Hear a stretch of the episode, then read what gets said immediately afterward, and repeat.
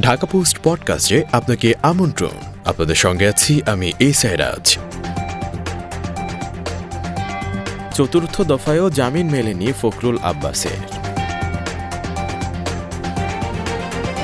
রাজধানীর নয়াপল্টনে বিএনপির কেন্দ্রীয় কার্যালয়ের সামনে পুলিশের সঙ্গে সংঘর্ষের ঘটনায় পল্টন থানায় দায়ের করা মামলায় বিএনপি মহাসচিব মির্জা ফখরুল ইসলাম আলমগীর ও দলটির স্থায়ী কমিটির সদস্য মির্জা আব্বাসের জামিন নামঞ্জুর করেছে আদালত।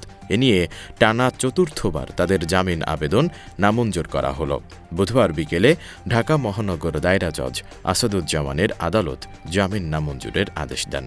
দুই নেতার আইনজীবী সৈয়দ জয়নুল আবেদিন মিসবা বিষয়টি ঢাকা পোস্টকে নিশ্চিত করেছেন এর আগে গত নয়, বারো ও চোদ্দ ডিসেম্বর তিন দফায় মির্জা ফখরুল ও মির্জা আব্বাসের জামিন নামঞ্জুর করেন সংশ্লিষ্ট আদালতের বিচারকরা। প্রসঙ্গত, গত সাত ডিসেম্বর বিকেলে নয়াপল্টনে বিএনপির কেন্দ্রীয় কার্যালয়ের সামনে পুলিশের সাথে বিএনপি নেতাকর্মীদের সংঘর্ষ হয়। এতে একজন গুলিবিদ্ধ হয়ে মারা যান, আহত হন।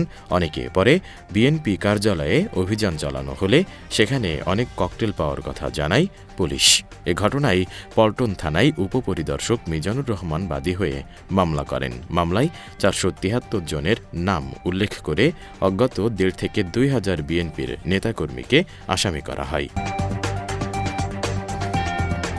শুনছিলেন ঢাকা পোস্ট পডকাস্ট। দেশ বিদেশের সব প্রান্তের সর্বশেষ খবর জানতে ভিজিট করুন ঢাকা পোস্ট ডট কম।